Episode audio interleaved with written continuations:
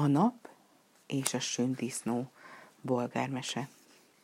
Sok-sok évvel ezelőtt a nap elhatározta, hogy megházasodik.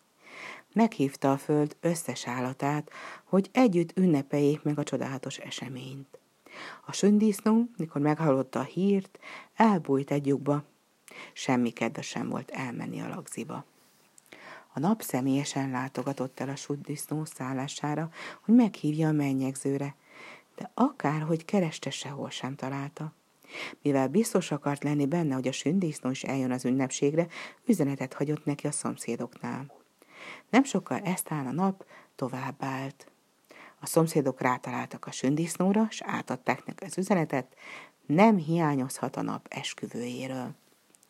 A sündisznó a legkülönfélébb kifogásokkal hozakodott elő, miért is nem lehet ott a lagziban, de végül belátta, hogy a napnak nem lehet nemet mondani. A kitűzött napon ő is csatlakozott a többiekhez, és elindult az esküvőre. Mindenki nagyon izgatott volt, kivéve a sündisznót, aki egész úton egy szót sem szólt, csendben kullogott társai mögött. A nap a palotájában az állatok leültek, a szépen terített asztalnál, ettek, ittak, jól érezték magukat. Csak a sündisznó üldögélt a sarokba húzódva, és rossz kedven rákcsált egy kavicsot. Már javában falatozott a násznép, mikor feltárult a főkapu. Fény és meleg öntötte el a szobát, amint a nap belépett. Ragyogva szólított a táncban vendégseregletet. A sündisznó azonban továbbra is a sarokban gubbasztott és a kavicsot rágta. – Mit csinál sündisznó? – kérdezte a nap. – Hagyd azt a követ, és ünnepelj velem. Próbáld meg jól érezni magad. Megházasodom, és szeretném, ha mindenki velem örülne. Sajnálom, de nem megy, válaszolt a sündisznó. Aggaszt engem ez a nagy vigalom.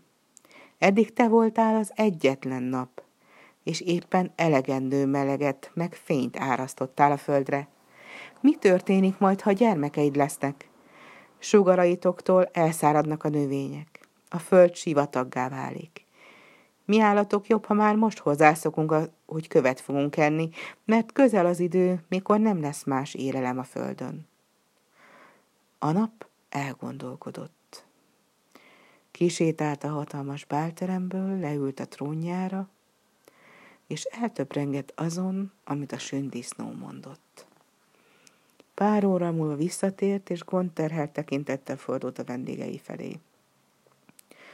Barátaim, Attól tartok, haza kell most mennetek. Úgy határoztam, hogy mégsem házasodom meg. A sündisznónak igaza van. Csak egyetlen nap világíthat az égen. Ha gyermekeim születnének, olyan meleg lenne, hogy minden állat és növény elpusztulna. Amikor az állatok megértették, hogy vége a mulatságnak, mérgükben nekirontottak a sündisznónak, aki szerencsére még időben bemenekült egy föld alatti üregbe. Az állatok egy darabig várták, hogy a sündisznó előbújjon a rejtek helyéről, aztán elunták a dolgot és hazamentek. Hosszú időn múltán a sündisznó kinyitotta félszemét, lassan kidugta a lyukból az egyik lábacskáját, és mikor meggyőződött róla, hogy üldözői elmentek, végre előbújt. Akkoriban a sündisznónak még nem voltak tüskéi a nap ajándékozta neki a tüskéket a meghiúsult esküvő után, hogy meg tudja védeni magát. A sündisznó azóta nyugodtan sétálgathat a földön, ha bajba kerül, tüskés labdává gömbölyödik össze, és nem kell tartania egyetlen állat haragjától sem.